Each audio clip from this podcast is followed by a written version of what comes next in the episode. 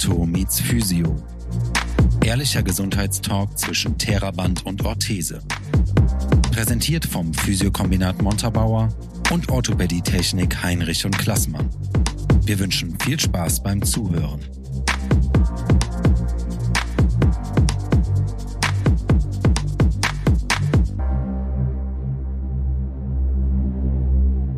Ortho meets Physio geht in die nächste Runde. Und der heutige Gast ist Doktor Roland Zimmer.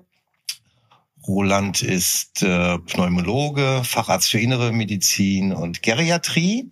Und ein, erstmal ein herzliches Willkommen. Schön, dass du heute Abend bei uns bist. Danke für die Einladung. Freut mich, hier zu sein. Wir möchten uns heute über den demografischen Wandel in der Gesundheitsbranche unterhalten und mit daraus resultierenden Schwächen, aber auch Möglichkeiten. Und äh, bevor wir damit starten, möchten wir erstmal einen Einblick haben, mit welchem Gast wir es denn heute Abend zu tun haben. Ja, wie gesagt, Roland Zimmer ist mein Name, Chefarzt in der Geriatrie im Herz-Jesu-Krankenhaus in Dernbach. Ähm, bin gebürtiger Koblenzer, komme also aus der Region und bin jetzt in Dernbach äh, seit Dezember letzten Jahres in der Position tätig. Ähm, leite da die Geriatrie-Abteilung mit insgesamt ähm, vierundzwanzig Betten, die wir zur Verfügung haben. Ähm, Geriatrie als Behandlung älterer Patienten, Akutgeriatrie im Speziellen, das heißt die kombinierte Versorgung, akutmedizinische Behandlung direkt kombiniert mit Frühreha-Komponenten, therapeutischem Konzept. Wenn man von geriatrischen Patienten spricht, kann man da einen Schnitt bei irgendeiner Jahreszahl machen? Oder ab wann spricht man von einem geriatrischen Patienten? Ja, also der Schnitt ist ähm, ab fünfundsechzig bis siebzig aufwärts. Ja, wir sagen, ähm, das, es gibt so zwei Definitionen. Die eine ist ab achtzig immer und fünfundsechzig bis siebzig ähm, muss der Patient eben eine gewisse Multimorbidität vorweisen. Das heißt, bestimmte Erkrankungen, bestimmte Symptome, die ihn einfach als solches ausweisen. Thema heute ist der demografische Wandel und der macht sich natürlich äh, in Akutkrankenhäusern bemerkbar, aber auch in den Physiopraxen oder bei Flo, äh, beim Orthopädie-Techniker, Mechaniker. Ähm, schau, nehmen wir erstmal den Blick ins Krankenhaus, ins Akutkrankenhaus. Ähm, du bist seit mehreren Jahren schon dort äh, tätig und als Chefarzt tätig. Ähm, welche Entwicklung nimmst du wahr? Zum einen ähm, hat sich das Patientengut irgendwie ein bisschen äh, verändert, haben sich die Art der Krankheiten Äh, verändert, äh, die Symptome. Man, wenn man über Geriatrie spricht, fällt einem zwangsläufig äh, die Diagnose Demenz, äh, kommt dann irgendwann. Was für eine Entwicklung siehst du da im Moment? Also grundsätzlich, ja, die die Entwicklung ist wirklich das, dass sich letztendlich der der demografische Wandel auch im, im Krankenhaus widerspiegelt.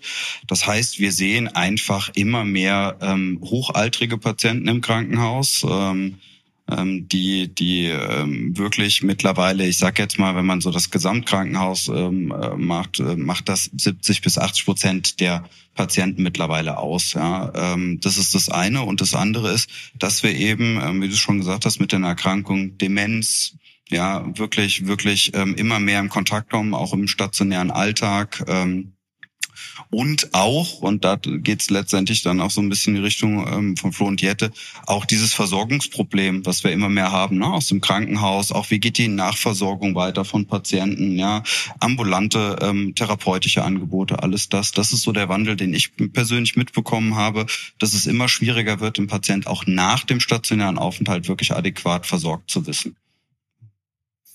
Demografischer Wandel in der Physiotherapiepraxis, Jette? Ja, so die klassischen Krankheitsbilder, die immer mehr kommen, sind dann das Thema eine Herzschwäche, eine Herzinsuffizienz, auch das Thema Krebs in ganz, ganz verschiedenen Variationen. Bei mir natürlich sehr viele Prostatakrebspatienten, die ich dann mit Beckenbodenschwäche behandle. Schlaganfall ist nochmal auch so ein ganz, ganz großes Thema. Also alle ischämischen Infarkte, ähm, Herzinfarkte. Und da sind wir als Physios wirklich ab Tag eins involviert. Hier bei mir in der Praxis bin ich da erst ein bisschen späteren Verlauf tätig. Also wenn die Patienten entweder im Altenheim sind oder im Pflegeheim oder zu Hause, dann können die entweder fußläufig in die Praxis kommen oder ich fahre zum Hausbesuch hin und äh, versuche da ein bisschen aktivierend zu wirken. Bei uns ist es so, dass äh, ich einen großen Kontakt zu geriatrischen Patienten habe, ähm, sowohl ähm, mit einem Demenzhintergrund, sowohl mit einem Schlaganfall-Diagnosen-Hintergrund, äh, was daran liegt, dass wir ähm, von unserem Geschäft aus in Koblenz ähm, eines der ganz wenigen Betriebe noch sind, die sehr viel im Hausbesuch machen und ich auch aufgrund durch Netzwerkarbeit mit anderen Häusern, die hauptsächlich Reha-Technik machen, sprich Rollstühle, Betten, Dekubitusprophylaxe, viel in Altenheimen bin und da ist der erste Anruf immer der Kompressionsstrumpf, ne? So. Und da hat man dann halt oft die ähm, älteren Leute, die einfach aufgrund der Immobilität, aufgrund einer Herzinsuffizienz oft einlagern in den Beinen, ja. Ähm, wo aber wir, ich feststelle, dass da oft sehr wenig hinterfragt wird, ne. Da wird dann ein Kompressionsstrumpf aufgeschrieben, Klasse zwei, und da wird gar nicht geguckt, kann ich den überhaupt versorgen? Ähm, wie kann ich den Patienten noch versorgen, wo ich feststelle, gerade die Menschen auf dem Hausbesuch sind, ich sag jetzt mal, Koblenzer Region ist so eine Beamtenregion. Ähm, da sind viele Menschen, wo die Kinder weggezogen sind in größere Städten. Die sind sehr auf sich selbst gestellt, werden immer weniger mobil und sind auf jemanden wie mich, der auf einen Hausbesuch kommt, angewiesen. Und da stelle ich schon ein Versorgungsproblem fest, ja, dass sich dass da Zeit da ist, die sich genommen wird und sich gekümmert wird. Ähm, da habe ich ganz oft die Situation, dass ich mich um so ein paar Sachen mitkümmere, in der Allgemeinarztpraxis anrufe, um passend zu hinterfragen, äh, eine genauere Diagnose rauszufinden, weil ich kann natürlich klassisch an dem einfachsten Beispiel Kompressionsstrumpf, ich kann natürlich einfach das abgeben, was verordnet ist, kann aber schon maximal kontraproduktiv allein durch die Kompressionsklasse sein, ja. Und ähm, da stellen wir tatsächlich einen großen Mangel fest, was der Roland sagte, einfach dann auch in der Nachbetreuung nach Klinik. Ich komme ja auch in die Kliniken und da kann ich super Rücksprache halten mit Ärzten. Dann bin ich aber zu Hause oder im Pflegeheim darauf angewiesen, dass natürlich das richtig angezogen wird, dass geguckt wird. Und da haben wir dann das pflegerische Problem, wo wir ja hier auch oft schon drüber gesprochen haben, Personal, Zeit, Fallzahlen und so weiter. Und ähm, da haben wir schon sehr viel mit zu tun. Ich glaube auch, dass es ein gesellschaftliches Grundproblem ist, ne? Also Geriatrie befasst sich mit Menschen, die erstmal nicht mehr produktiv sind, ne? Also die sind erstmal nicht mehr im Erwerbsleben, äh, die sehen wir nicht mehr, dass sie ähm, im Kindergarten Kinder betreuen oder dass sie auf am O P-Tisch stehen und äh, somit einen Wert für die Gesellschaft haben. Das ist hier bei uns in unserem westlichen Europa wirklich ein großes Problem. Die Wertschätzung alten Menschen gegenüber. Das heißt, die Lebensleistung wird nicht, wird ab dem Moment aberkannt, ab dem man die nicht mehr bringt. Das heißt, ab dem Zeitpunkt, wo die Mütter die Kinder großgezogen haben, ab dem Zeitpunkt Renteneintritt, sind es ja letztendlich ähm, Menschen, die Rente bekommen. Da, und, und davon sehen wir dann, dass sie reisen und äh, Dinge tun. Und das ist erstmal für junge Menschen so, dass die, dieser erste Impuls da ist, ne? Also es sind halt alte Leute. Und das ist in, äh, in einem asiatischen Raum zum Beispiel, was so Stellenwert und Anerkennung von Leistungen im Alter geht, anders. Das heißt, dort wird ja viel im familiären Umfeld gepflegt. Da wird im familiären Umfeld auch äh, diese Lebensleistung ähm, des Kindergroßziehens anerkannt oder die Lebensleistung, ich habe Geld verdient für die Familie, die haben da einen ganz anderen Stellenwert als hier. Und ich glaube, dass dieses gesamte Versorgungsproblem nicht nur ein politisches einen politischen Hintergrund hat, sondern eben auch ein, wie gehen wir in der Gesellschaft auch langfristig mit alten Menschen um. Absolut, kann ich nur zustimmen. Ja, also ich glaube, dass das, dass das ein Problem ist, dass wir jetzt ähm, letztendlich eben auf dem Gesundheitssektor eigentlich mit einem gesellschaftlichen Problem eigentlich ähm, ja, ja umgehen lernen müssen. Ja, ähm, weil ich glaube, diese Wertschätzung für für ältere Patienten, die ist einfach so nicht da. Ähm, aber es ist halt das Problem, jetzt haben wir das Thema schon oft gesagt, demografischer Wandel. Wir werden nicht darum rumkommen, uns mit diesem Problem immer mehr zu beschäftigen. Ja, wenn man das jetzt mal in Zahlen ausdrücken will, dann, dann hat sich in den letzten Jahren der Anteil der über fünfundsechzigjährigen, auch in, in die behandelt werden müssen, letztendlich mehr als verdoppelt. Ja, also wir sind da ähm, mittlerweile bei bei gut zwanzig Prozent, ja, äh, über fünfundsechzigjährige in unserer Bevölkerung, und auch die Lebenserwartung ist ja deutlich gestiegen. Ja, das ist ja auch eine, eine ganz große Problematik, ja, ähm, wo wir einfach sagen, ähm, wo unser Gesundheitssystem einfach, ähm, ja, es, glaube ich, die letzten Jahre verpasst hat, sich äh, das, das ist ja jetzt nicht erst seit jetzt, dass wir darüber reden, ja, sondern das ist eigentlich ja schon in den letzten äh, zehn Jahren, ja, wir werden alle älter, ähm, aber darauf hat keiner so richtig adäquat reagiert, ja, und jetzt müssen wir uns halt damit auseinandersetzen, und ähm, das ist ein gesellschaftliches Problem, ganz klar, ja, ja, also das sehe ich auch so, ja. Es ist ein gesellschaftliches und ein politisches Problem. Wir möchten es nochmal kurz, und das ist auch okay, dass wir es besprechen, möchten es aber nochmal kurz auf die medizinische Seite äh, bringen. Äh, wenn wir über geriatrische Patientinnen äh, sprechen, äh, was sind denn so die klassischen Diagnosen in der äh, Geriatrie? Jette hat's gesagt, also ähm, im Endeffekt ganz klassisch ist es ist es zum einen auch die die Herzinsuffizienz, Herzschwäche ist eine, eine riesige Thematik, ja. Ähm, ähm, ansonsten ähm, haben wir, das ist ja das Schöne, warum ich Geriatrie so gerne mache, wir haben eigentlich ein ein ganz großes Potpourri aus allen Fachbereichen, wir haben neurologische Krankheitsbilder, wir haben Parkinson-Patienten, ähm, wir haben auch Patienten nach Schlaganfällen, die wir behandeln, wir haben aber auch dann die traumatologischen Patienten, Schenkel-Halsfrakturen, Frakturen nach Sturz beispielsweise. Wir haben auch mal degenerative Wirbelsäulenpatienten zur Schmerzeinstellung. Also es ist ein ein ein bunter Mix von von aus allen Fachrichtungen.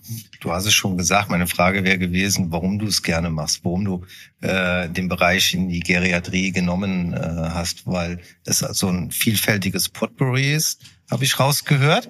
Kann es auch sein, dass die Arbeit mit älteren Menschen vielleicht ein bisschen dankbarer ist, dass da ein bisschen was zurückkommt? Es ist eine, es ist eine, also genau das. Also es ist zum einen eine sehr dankbare Arbeit, ja. Also das, das, das Feedback, was man auch vom Patienten bekommt, ist einfach ganz authentisch, ganz direkt und echt. Das andere ist natürlich, dass die Art, wie wie Geriatrie funktioniert, es ist halt eine Arbeit im Team. Ich bin als Arzt nur ein Puzzleteil im Ganzen, und das liegt mir persönlich halt sehr nahe. Da ähm, spielen die anderen Puzzleteile ähm, letztendlich genau dieselbe Rolle. Pflege, Therapeuten, ähm, Sozialdienst, die diese Nachversorgung halt auch gut regeln. Und das ist genau das, wo ich so in den Jahren quasi für mich entschieden habe, genau das will ich. Ja, dieses einfach im Team, dass jeder das Ziel hat, den Patienten wirklich auch nachfolgend gut versorgt zu wissen. Und das andere, ich finde es auch medizinisch einfach spannend, nicht, es gibt nur ein Organ, es gibt nur ein Organsystem, sondern wirklich breit aufgefächert zu bleiben und wirklich ähm, viele Erkrankungen interdisziplinär zu behandeln. Das finde ich sehr spannend an diesem Fachbereich.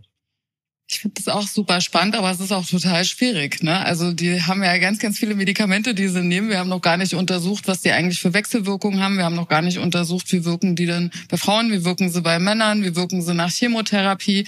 Das finde ich ist erstmal ein ganz, ganz großes Problem. Und das Zweite ist, in der Physiotherapie ist es so komplex, wenn der Patient eine Herzinsuffizienz hat und einen Schlaganfall, dann sieht er noch zusätzlich schlecht. Dann äh, hat er schon von ganz früher äh, links und rechts ein schmerzendes Knie, ähm, und also es ist auch wirklich schwierig, auf all das Rücksicht zu nehmen, und da muss man wirklich gucken, quasi Liste von dem Wichtigsten her zuerst abzuarbeiten, und da darf einem halt auch nichts durchrutschen, und das ist eben gerade bei geriatrischen Patienten ein ganz großes Thema. Also ich lasse mir grundsätzlich immer die Medikamentenlisten geben, ich nochmal schaue, ob die in der Physiotherapie Blutverdünner nehmen, ne, schaue dann auch nochmal Puls und Blutdruck an, bevor ich mit denen ähm, hier aktiv werde, denn da sehe ich auch ganz schnell, da geht manchmal der Puls rasend hoch, der Blutdruck geht auf einmal runter, und äh, das sind schon immer so ein bisschen Alarmzeichen, auch bei Menschen, die schon ein bisschen älter sind.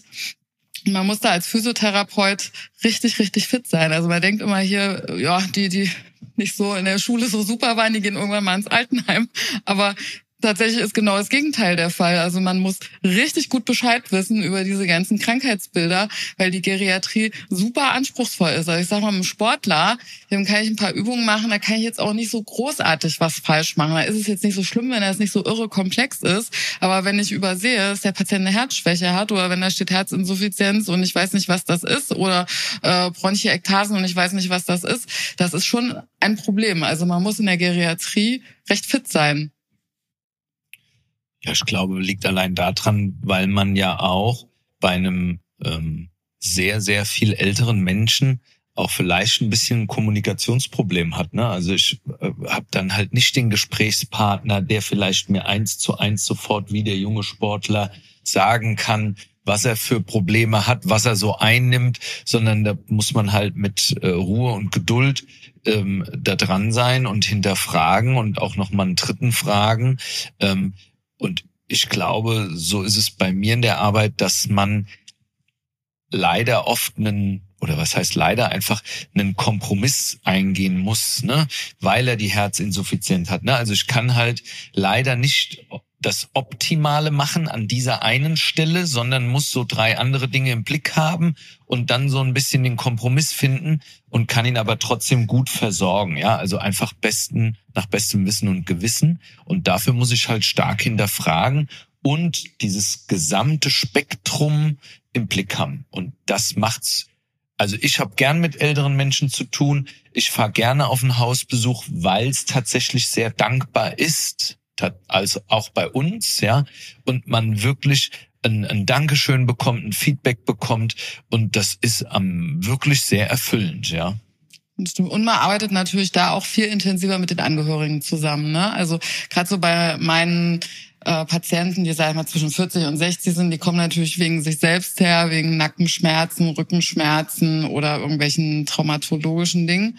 Ähm, und bei den geriatrischen Patienten ist das häufig so, dass äh, nachdem geklärt ist, dass das Schweige, also bezüglich der Schweigepflichtentbindung auch in Ordnung ist, dass ähm, die Ehepartner oder auch Kinder ähm, gerne so ein bisschen auch up-to-date gehalten werden möchten. Die möchten Tipps haben für den Alltag und die sind total intensiv auch in der Therapie drin. Also in der Physiotherapie binde ich die ganz viel ein, wenn die das möchten und das auch emotional aushalten, ne, weil auch das ja eine letzte eine Pflegetätigkeit mit ist. Ne, wie mache ich einen Transfer? Wie bekomme ich meinen Partner von der Toilette wieder in den Rollstuhl rein? Das ist ja was, was wir in der Physiotherapie sehr viel machen.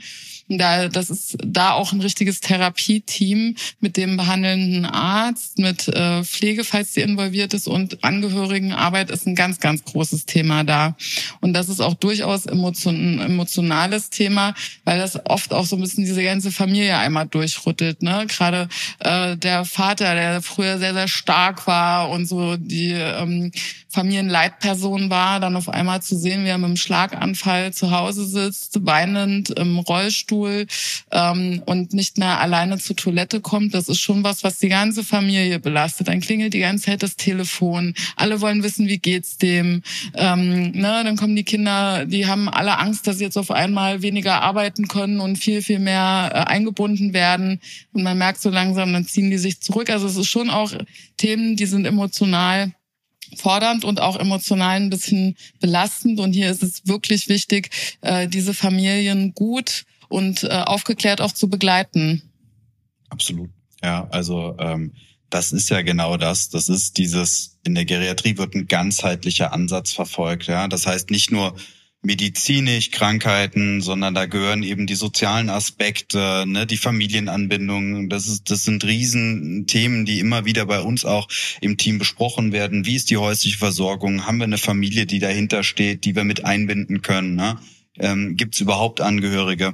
Und das ist, glaube ich, das. Ähm, ich bin positiv überrascht, äh, wie, wie ihr beide so über das Thema denkt, weil ich eigentlich immer so im, eher mit den Vorurteilen, ne? Also unter Medizinern ist, glaube ich, Geriatrie wirklich so das, was man macht, wenn man irgendwie kurz vor der Rente steht und dieses, naja gut, das sind die alten Patienten und das ist ja nicht so anspruchsvoll. Ich persönlich sehe das genau andersrum. Ich denke, das ist ein sehr anspruchsvolles Gebiet, wenn man es genau so erfüllt. Ja, wenn man wirklich sagt, da gehört alles mit dazu, ne? Auch Gespräche Angehörigen, ja, weil das ist ja auch etwas, wo ich jetzt sage, Ähm, das muss man auch mögen, ja, und das muss man auch den Sinn dahinter verstehen, und dann machen diese Angehörigengespräche auch Sinn. Die sind manchmal sehr fordernd, ja, weil, der, wie du das schon gesagt hast, diese äh, diese Verarbeitung auch von Krankheiten, die ist oftmals beim Patienten viel, viel einfacher als bei den Angehörigen, ja, weil das für die ja auch den, den, den das, das Privatleben unter Umständen ganz durcheinander wirbelt, ja, und deswegen ähm, ist das genau das, ja, also das es ist komplex, ähm, es ist nicht einfach und es ist ganzheitlich. Ja. Wie würdest du denn sagen, ist der Umgang mit ähm, Patienten, die an Demenz erkrankt sind, sinnvoll? Also ich merke das, dass ich manchmal mich, ja, ich wenn die nicht mehr in der Situation da sind und ähm, irgendwie vor sechzig Jahren leben und mich dann als Mama ansprechen, dann weiß ich manchmal nicht, soll ich da jetzt mitgehen? Also soll ich quasi die Mama spielen sozusagen, um die zur Bewegung zu aktivieren? Oder soll ich die immer wieder zurückholen ins Hier und Jetzt? Wie ist denn da dein Tipp? Also also ähm, zurückholen ins Hier und Jetzt wirst du sie in dem Moment nicht komplett können. Ja, die die sind da in in ihrer in ihrer Situation drin.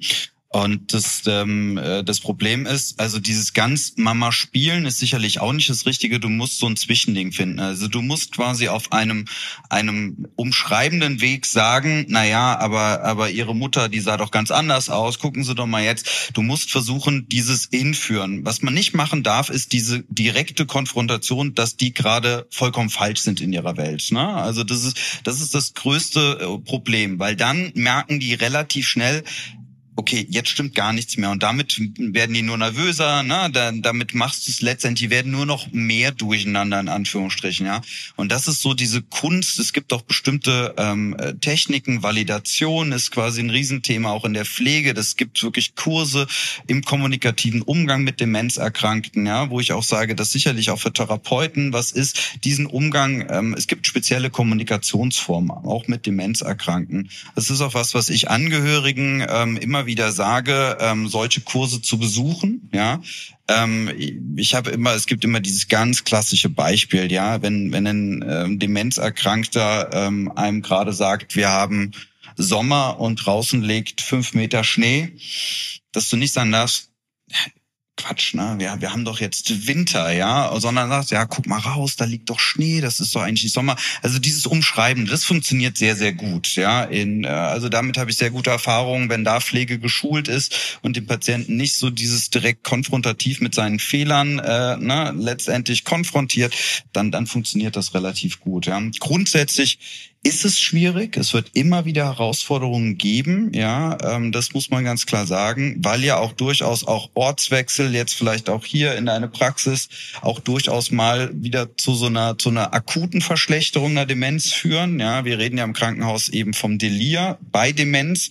Das heißt, fast jeder Krankenhausaufenthalt verschlechtert die Demenz unter Umständen nochmal gehörig. Und ähm, das ist immer ein sehr, sehr herausfordernder Umgang. Ja, ähm, deswegen ist unser Personal, Pflegetherapeuten, einfach auch nochmal besonders geschult, ja, wo man dann sagt, ähm, weil wir gerade auch medikamentösen Einsatz reduzieren wollen und eher wirklich Kommunikationstechniken anwenden. Ja, ja. Ähm, da ist es so, hier im Umkreis, muss ich sagen, sind wir sehr gut aufgestellt, auch was Selbsthilfegruppen angeht. Also es gibt ähm, Gesprächskreise sowohl ähm, in, in, in Montabaur ähm, als auch in Hörgrenzhausen, also so in der näheren Region, die wirklich sehr aktiv sind und Angehörigen auch immer, was das angeht, wirklich sehr, sehr wertvolle Tipps geben. Ähm, ähm, es gibt es gibt die ortsansässigen Geriater, die da auch als ärztliche Berater tätig sind. Also da ist der Kreis hier im Westerwald schon sehr gut ja. versorgt. Ja. Also was ich zum Beispiel auch ähm, Angehörigen öfter sage, ist, ähm, dass auch Patienten mit Demenz von Profis behandelt werden sollten. Das heißt, viele versuchen das ja wirklich äh, abzukapseln, dann von außen, weil ihnen das auch sehr unangenehm ist, da zu öffnen und auch Therapeuten, Psychologen, Ärzte mit reinzulassen. Ähm, und auch das Thema, wenn das mit der Demenz zu viel wird, um das auch zu tragen in der Familie. Das heißt, wenn da wirklich häuslich nachts viel passiert, wenn die sehr, sehr unruhig sind, dass vielleicht auch der Ort Alten- und Pflegeheim gar nicht so verkehrt ist. Also das finde ich ist häufig noch ganz negativ konnotiert. Viele haben da diese Reportagen im Kopf, die ganz, ganz furchtbar sind, ne, von verschiedenen Menschen, die Umstände aufgedeckt haben. Also das, was ich jetzt gesehen habe, war von war durchweg positiv. Das waren gut besetzte Alten- und Pflegeheime, ähm, die wirklich auch sehr modern ähm, aufgestellt sind. Das heißt, sie haben da äh, Gruppen, äh, wo schon Sport gemacht wird, wo gesungen wird, wo Gesprächskreise sind. Und die sind halt die Profis, ne? Die, und die haben diese Situation halt auch nur acht Stunden am Tag und nicht vierundzwanzig Stunden und sieben Tage die Woche. Und ich glaube, dass ein, eine erholte Pflegefachkraft, die sich genau darauf spezialisiert hat, gar nicht so verkehrt ist, ne? Und das muss nicht immer im häuslichen Umfeld aufgefangen werden. Da hätte ich jetzt mal eine Frage zu. Ähm, aus meinem Alltag, was du beschreibst, ich gebe da jetzt mal ein leicht kritischeres Feedback, in vielen Altenheimen, und mir fällt auf, dass in Altenpflegeeinrichtungen, die gefühlt es eine Demenzstation gibt, die Tür ist immer verriegelt, mit Sicherheit aus Schutz für die Leute. Mein Eindruck ist, nicht überall, dass sich häufig nicht optimal mit den Leuten beschäftigt wird. Und da jetzt meine Frage, ist es so, dass in Einrichtungen Leute, Pflegekräfte nochmal spezieller geschult sind, die dann auf diesen Abteilungen arbeiten, in den Stationen, in den Wohnbereichen, um es so zu nennen? Oder ist das die, in Anführungsstrichen, normale exterminierte Pflegerin, die einfach dort eingesetzt wird? Weil ähm, ich bin in Einrichtungen, dann komme ich dahin für Verbandsschuhe, Kompressionsstrümpfe, ähm, eine Orthese, was auch immer, ähm, häufig Schuhwerk, ja. Und die Leute sind häufig ähm, allein gelassen dort, ähm, wo mein Eindruck oder die Frage entsteht, ist das wirklich spezialisiertes Personal?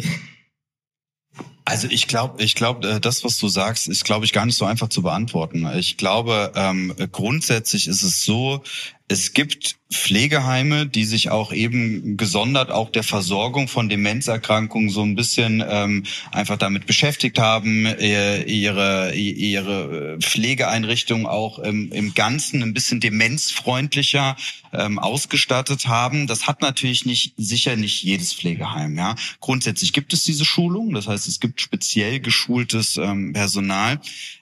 Ich glaube, um da auch nochmal so ein bisschen anders anzusetzen. Ich sehe noch ein ganz anderes Problem. Ich sehe, dass, dass Demenz ist für viele so Demenz und das ist so so ein großer Topf, ja. Und das finde ich immer schwierig, ja, weil Demenz ist ja gar nicht so, ne, wir haben alle bei der Demenz dieses dieses Endstadium irgendwie alle alle vor Augen, ja. Dieses, der Patient liegt nur noch im Bett, pflegebedürftig, ist unruhig, ne, ähm, ist ist nachts eventuell auch mal mit einer Hinlauftendenz, läuft über den Flur. Das ist ja wirklich ein fortgeschrittenes Stadium, ja. Wir haben viele Patienten, die formal die Diagnose Demenz bekommen, die aber noch ausreichend willens- und geschäftsfähig sind, ja, wo ich wirklich sage, also die brauchen auch überhaupt nicht in der Pflegeeinrichtung in einem gesonderten Bereich zu sein, ja. Dass da sicherlich natürlich der Umgang grundsätzlich, ne, kognitive Aktivierung, Riesenthematik, was quasi jede Pflegekraft machen kann, auch sein sollte. Keine Frage. Es ist sicherlich so, dass auch da wir so ein bisschen von überrollt werden, ja, weil auch dazu gibt es Zahlen. Wir haben schätzungsweise zweitausendfünfzig haben wir haben wir in Deutschland drei bis vier Millionen Demenzerkrankte, ja, und und dafür sind wir auch da nicht ausgestattet wie in allem, ja. Deswegen deinen Eindruck kann ich insofern wiedergeben, dass ich den Eindruck teile, dass es bestimmte Pflegeheime gibt, wo ich auch wüsste, okay, da gebe ich jemanden aus der Familie gerne ab. Nur nochmal das aufzugreifen, was du sagtest, weil das ist ja auch ein riesiges Problem. Demenz ist noch unwahrscheinlich stigmatisiert. Ja, es gibt wirklich in Familien, die wollen das noch im Familienkreis behalten, versuchen dann die Pflege alles so ein bisschen, bisschen unter sich aufzuteilen, ja. Und ich sage das auch ganz häufig, dass manchmal dieses Abgeben in professionelle Hände, ja, auch wieder Weg frei macht für Angehörige, die Zeit mit ihren äh, Angehörigen oder mit mit ihren nahen Verwandten einfach anders anders zu nutzen, ja. Und deswegen bin ich da bei dir. Also ich glaube nach wie vor, dass nicht alle Pflegeheime da gut aufgestellt sind, ja. Ich glaube, es wird immer mehr, ja. Es wird ja jetzt auch vom Bund immer mehr gefördert, ja. Also da gibt's ja schon die richtige Richtung. Aber Stand jetzt ist es natürlich noch nicht überall so. Weil mein Eindruck ist, der optimale Zustand ist eine Mischung aus in professionelle Hände geben und trotzdem sehr, sehr liebevoll, regelmäßig da zu sein. Nur weil ich es abgebe, bedeutet das ja nicht, dass ich regelmäßig meine Mutter, meinen Vater, meinen Opa äh, besuchen kann und aufsuchen kann, ja. Und das dann, ähm, wie du gesagt hast, ein bisschen angeleitet, vernünftig im Umgang, ja. Und das, glaube ich, ist für alle Beteiligten dann ab einem gewissen Stadium der richtige Weg. Ich glaube, das ist äh, schwierig, ne? Das sind immer so Einzelfallgeschichten. Äh, für viele ältere Menschen ist äh, das Heim, die gewohnte Umgebung, das höchste Gut, ne? Und da kann drumherum passieren, was will. Äh, Hauptsache, man hat die eigenen vier Wände, man hat den den Geruch, die Geräusche und äh, hat diese äh, Umgebung. Es ist ein Ab, glaube ich, ein Abwägen, äh, was ist dem Umfeld zuzumuten, was ist der betroffenen Person zuzumuten. Und da muss, wie in der geriatrischen Behandlung, das haben wir eben gehört an sich, abgewägt werden, was ist der der goldene Weg, was ist der beste Weg. Man muss das alles abwägen, ne? Es hängt auch von der Persönlichkeitsstruktur äh, eines jeden Betroffenen ab. Und es hängt davon ab, in welcher Situation sind die Angehörigen gerade. Ist da vielleicht gerade Nachwuchs äh, gekommen oder unterwegs? Gibt es eigene Krankheiten, die das Thema äh, negativ beeinflussen können? Also ganz, ganz viele Faktoren, ne? Ja, aber auch da haben wir noch ganz viel Aufklärungsarbeit, ja, auch wirklich ähm, Thema Hausbesuche, auch in der Häuslichkeit kann man sich, ne, äh, auch wirklich professionelle Hilfe, auch da kann der Physiotherapeut kommen, auch da kann ein Ergotherapeut kommen, der quasi professionell wirklich kognitives Training mit den Patienten macht, ne, Biografiearbeit vor Ort in der Häuslichkeit, das funktioniert überraschend gut, ja, auch da reorientieren ähm, wirken, ja, aber auch das ist eine Thematik, die bei bei vielen auch gar nicht, gar nicht, äh, ja, das Wissen ist nicht da, ne? Dass man halt eben auch jemand mit dieser Diagnose an Ver, äh, einen Verordnungsbedarf hat, ne? Der es auch bekommt normalerweise, ja. Und das, das sehe ich auch so, ja, dass wir da noch ein, eine Riesenlücke haben, ne? Ja. Das ist natürlich auch ein äh, Finanzierungsproblem, ne? Also wir haben ja den medizinischen Dienst, ähm, der einmal kurz punktuell rein, ja, in den Haushalt reinkommt, ja, und dann hat vielleicht äh, der Patient gerade mal einen richtig guten Tag, wo äh, der gehfähig ist und ganz klar ist, während die ganzen anderen letzten vier Wochen der desorientiert war, ähm, sich selber nicht versorgen konnte, äh, ne, und vielleicht auch den ganzen Tag mal nichts gegessen hat. Und das ist schon echt ein Problem, wenn an einem Tag eine Beurteilung gemacht hat, auch wie viel Kostenzuschüsse äh, irgendwann kommen. Und daran hängt ja auch ganz viel. Also der die Qualität der Versorgung ist ganz klar in Korrelation mit einem finanziellen Hintergrund zu setzen, ne? Also ein Patient, der grundsätzlich erstmal privat versichert ist, in einem stabilen familiären Umfeld, hat grundsätzlich erstmal eine bessere Versorgungschance als jemand, der ähm, nicht gut familiär eingebunden ist, vielleicht bei einer Kasse versichert ist, sich nicht gut artikulieren kann, der fällt ganz schnell durch so ein System durch. Und wenn dann noch viel Stress im Krankenhaus ist, da vielleicht auch jemand mal ein bisschen überfordert ist, der ähm, vielleicht Dinge beantragt, da rutscht mal ganz, ganz, ganz schnell durch und landet dann in einem Zustand, wo man eigentlich noch ganz viel Potenzial nach oben hätte, aber landet eben da unten. Und da braucht es natürlich Therapeuten, die aktiv sind, die eine klare Aufklärungsarbeit leisten und auch mal den Schritt zum Sozialdienst machen. Aber man hat da wirklich sehr, sehr viele Hürden. Also das ist wirklich nicht so einfach. Und da muss man halt sagen, ist wichtig, am Anfang schon auch präventiv in unserem Alter letztlich auch für sich vorzusorgen, ne? Also wir müssen uns darüber im Klaren sein, dass wenn wir mal später pflegebedürftig sind, äh, ein System vorherrscht, wo es ganz, ganz viele Menschen in Pflegebedürftigkeit gibt, sehr wenige Menschen, die pflegen können. Und da muss man eben für sich letztlich auch schon mal überlegen, wo geht's denn für mich hin? Weil das sehe ich jetzt, dass viele dann vor einem riesengroßen Fragezeichen stehen. Ja, was mache ich denn jetzt? Hole ich mir jetzt, äh, sag's mal salopp, jemanden ins Haus, hier jetzt sagen ja viele, das haben ukrainische Pflegekräfte, also hole ich mir jetzt jemanden. Das ist für viele ganz, ganz unklar und viele stehen da vor einer ganz, vor einem ganz großen Fragezeichen. Über Thema Demenz haben wir jetzt sehr ausführlich äh, gesprochen. Weitere klassische äh, Krankheiten oder Unfälle bei geriatrischen Patienten wären sicherlich äh, der Schlaganfall, Herzinfarkt oder auch die klassische Oberschenkel-Hals-Fraktur. Ähm, Gibt es da typische Behandlungsmuster, Behandlungsschemata bei den einzelnen Diagnosen? Also grundsätzlich ist es halt immer so, in so einem Akutkrankenhaus wie bei uns haben wir ja für die Krankheitsbilder letztendlich auch die, die Spezialabteilungen. Also wir haben bei uns im Krankenhaus auch einen verantwortlichen Neurologen, genauso wie eben eine, eine spezialisierte kardiologische Abteilung, wo ich als Geriater bei dem Patienten gut beratend mit involviert werde in die Fälle. Die Behandlung bleibt grundsätzlich bei den Spezialisten in der Akutphase. Das heißt, der Herzinfarkt wird in unserem Krankenhaus klassisch ganz akut behandelt. Wir haben eine vierundzwanzig-Stunden-Herzkatheterbereitschaft, wo dann eben Patienten mit der klassischen Klinik eines Herzinfarkts, entsprechenden Labor- oder E K G-Veränderungen akut kathetert werden, na, gegebenenfalls ein Stent implantiert wird ähm, oder eben, wenn es denn so wäre, für eine Bypass-Operation dann auch mal notfallmäßig in äh, ein größeres Krankenhaus geflogen wird.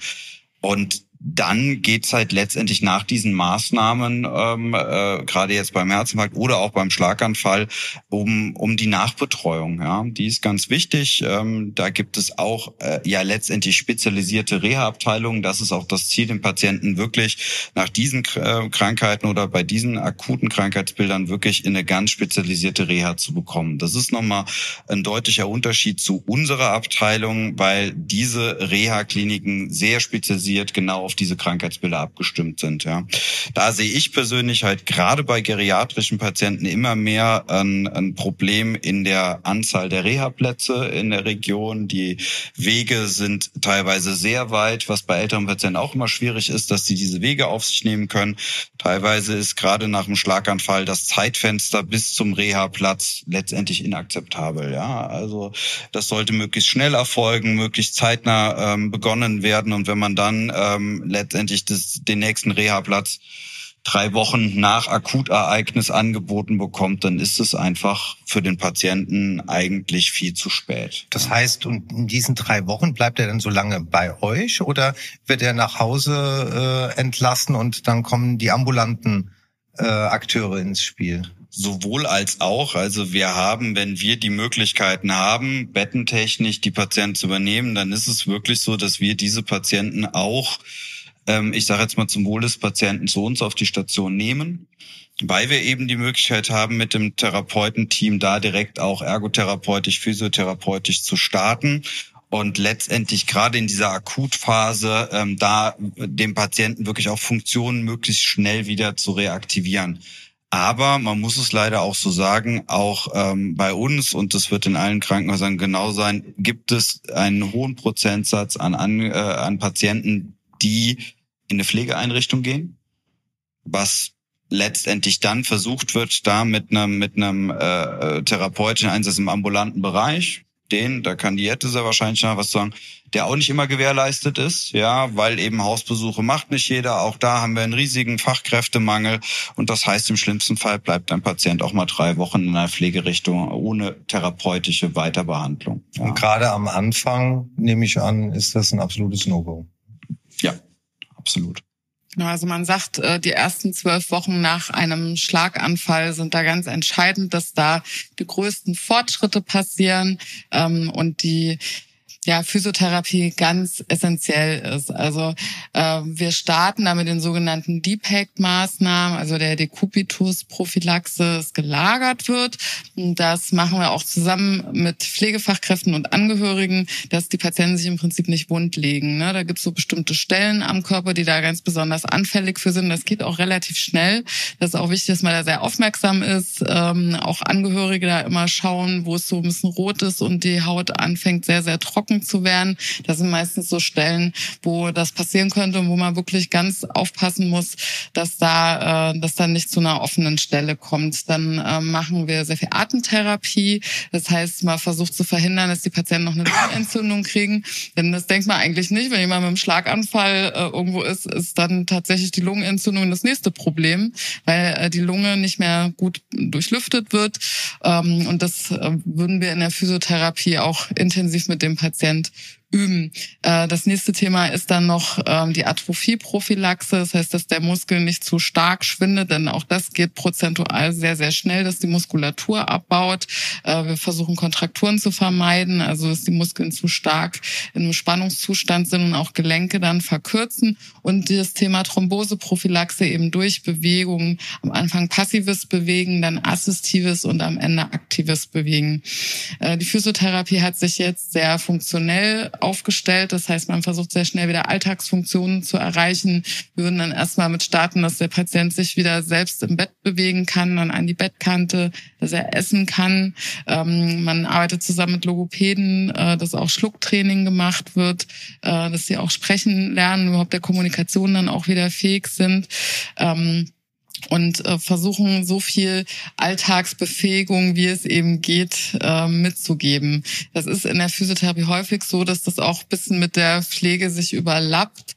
Ähm, denn wenn ich ein, ja, wenn ich einen Hausbesuch habe und der Patient äh, ist jetzt noch nicht angezogen, würde ich tatsächlich das schon als Anziehtraining mit in die Therapie äh, einbauen. Also es ist, das überlappt sich schon ein bisschen. Das ist aber auch nicht schlimm. Also das darf auch so sein, dass die Physiotherapie pflegerische Anteile hat. Das ist völlig in Ordnung und äh, auch das kann man alles funktionell bearbeiten.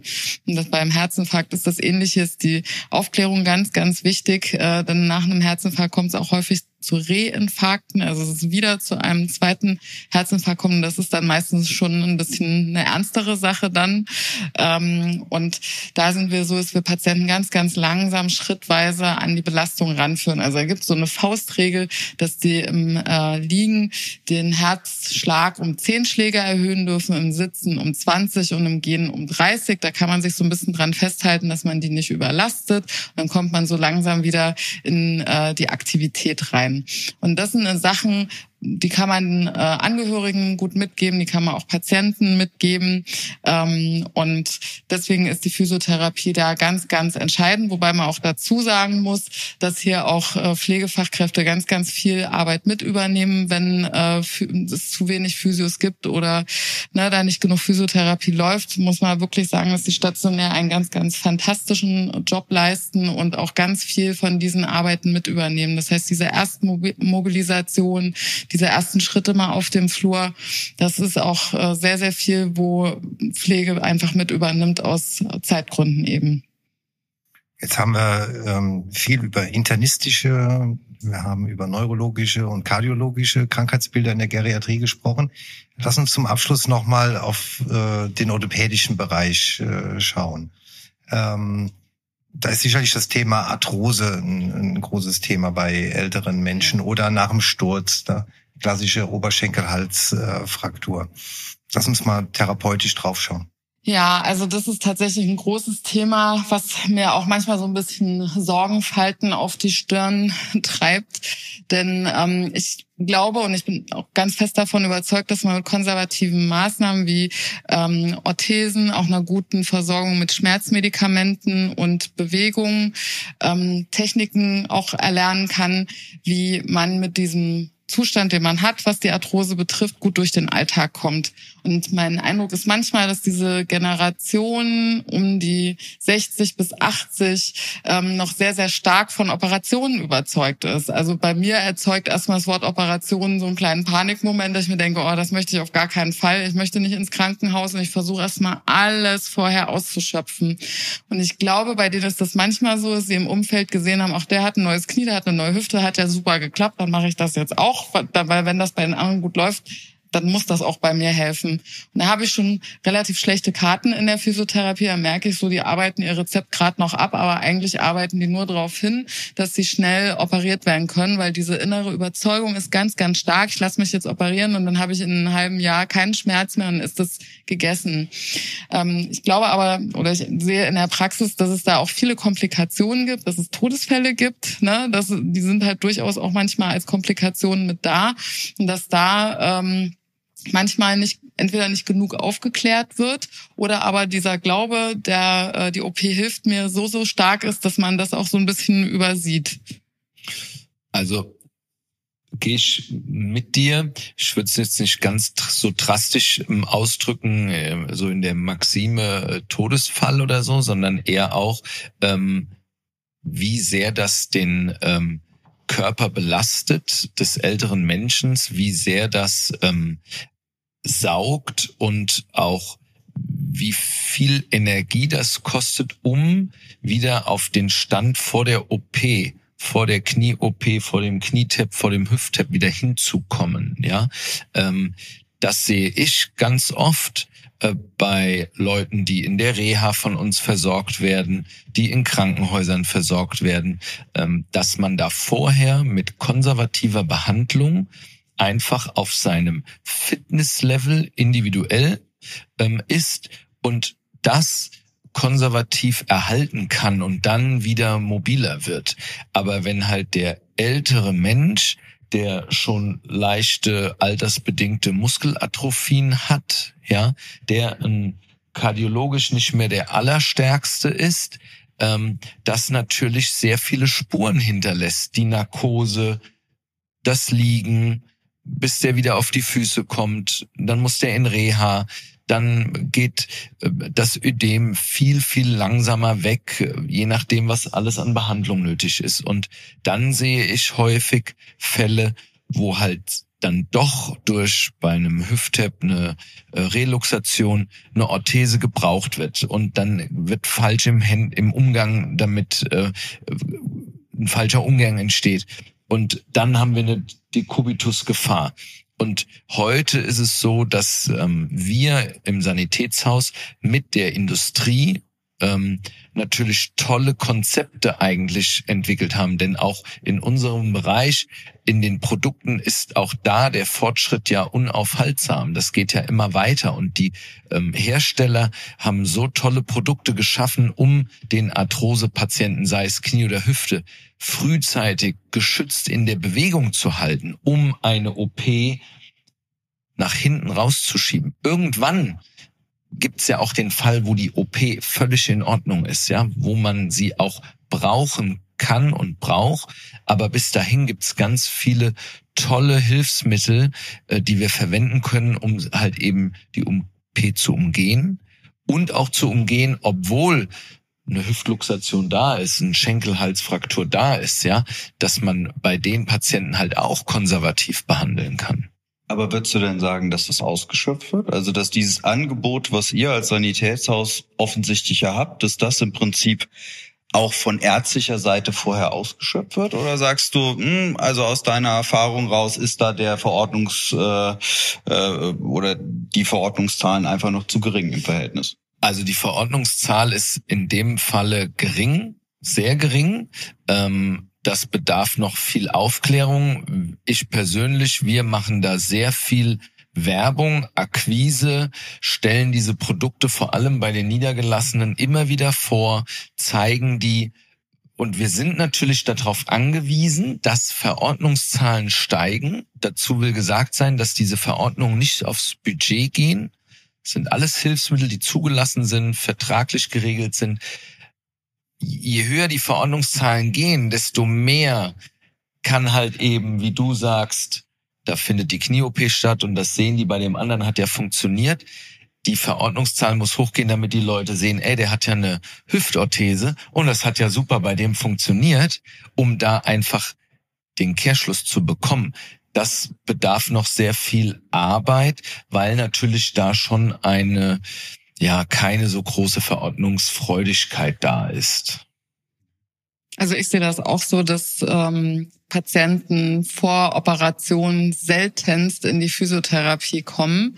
Aber die, die ich zum Beispiel habe wegen einer Gonarthrose, die bleiben auch bei mir als Patienten, weil denen tut das so gut. Sie ja einmal in die Länge gezogen werden, dann die Muskeln gelockert werden, dann zeige ich denen noch, was sie selber machen können, dann machen wir ein bisschen Sport. Das tut denen so gut, die fühlen sich so gut aufgehoben, dass die, die ich schon mal hier in der Praxis habe, nicht zur O P gehen. Das ist das Verrückte. Ich muss einmal noch dazu sagen, was unsere Schwierigkeit ist, natürlich trotzdem auch die Akzeptanz einer Orthese gegenüber. Wenn wir uns vorstellen, wir müssen, wir ziehen jetzt eine Hüftorthese an, die Akzeptanz hat auch nicht jeder. Das bedarf auch unserer Branche. Die müsste sich da auch ein bisschen mehr Mühe geben, noch die ganzen Kolleginnen und Kollegen in der Art und Weise, wie zeige ich den Patienten, den Kunden das, ne? Das mal mit Ruhe zu erklären, anzuprobieren, testen zu lassen, ja, damit der Patient eine Akzeptanz dazu hat. Denn natürlich ist es etwas einschränkend, natürlich ist es ungewohnt, ähm, und man braucht einfach eine gewisse Zeit, um da reinzufinden. Das ist so ein bisschen noch unsere Herausforderung. Es darf also noch ein bisschen Aufklärungsarbeit stattfinden, und spannend ist auch, es gibt ja mittlerweile auch interessante und nicht wenige Studien für Patienten über achtzig, wo koordinatives Training gemacht wurde, wo eine deutliche Reduzierung der Sturzgefahr letztendlich stattgefunden hat, und vielleicht sollte man das mal so ein bisschen mehr auch in den Fokus rücken, dass nicht nur immer mit jungen oder mit Mainstream-Menschen Studien gemacht werden, sondern dass gerade mit, nennen wir es ruhig mal Randgruppen, die über achtzig-Jährigen vom Alter her, dass da ganz positive, ganz tolle positive Effekte entstehen können. Und was wir heute Abend sicherlich auch gelernt haben, ist, dass die Geriatrie ein sehr spannendes medizinisches Feld sein kann und auch ist. Und äh, ich glaube, wir alle drei sagen dem Roland vielen, vielen Dank für die Einblicke in sein Arbeitsgebiet, Gerne. Für die anregende Diskussion und für die Hoffnung von unserer Seite aus, dass wir so ein bisschen wachrütteln, ähm, sich mit dem Thema wirklich intensiv und gewissenhaft auseinanderzusetzen und vielleicht auch mal einen Ticken früher auseinanderzusetzen, einfach mal zu planen, was wäre, wenn. Das Physiokombinat Montabaur und die Orthopädie-Technik Heinrich und Klassmann bedanken sich fürs Zuhören. Wir freuen uns, wenn du auch das nächste Mal wieder einschaltest, wenn es wieder heißt Ortho meets Physio.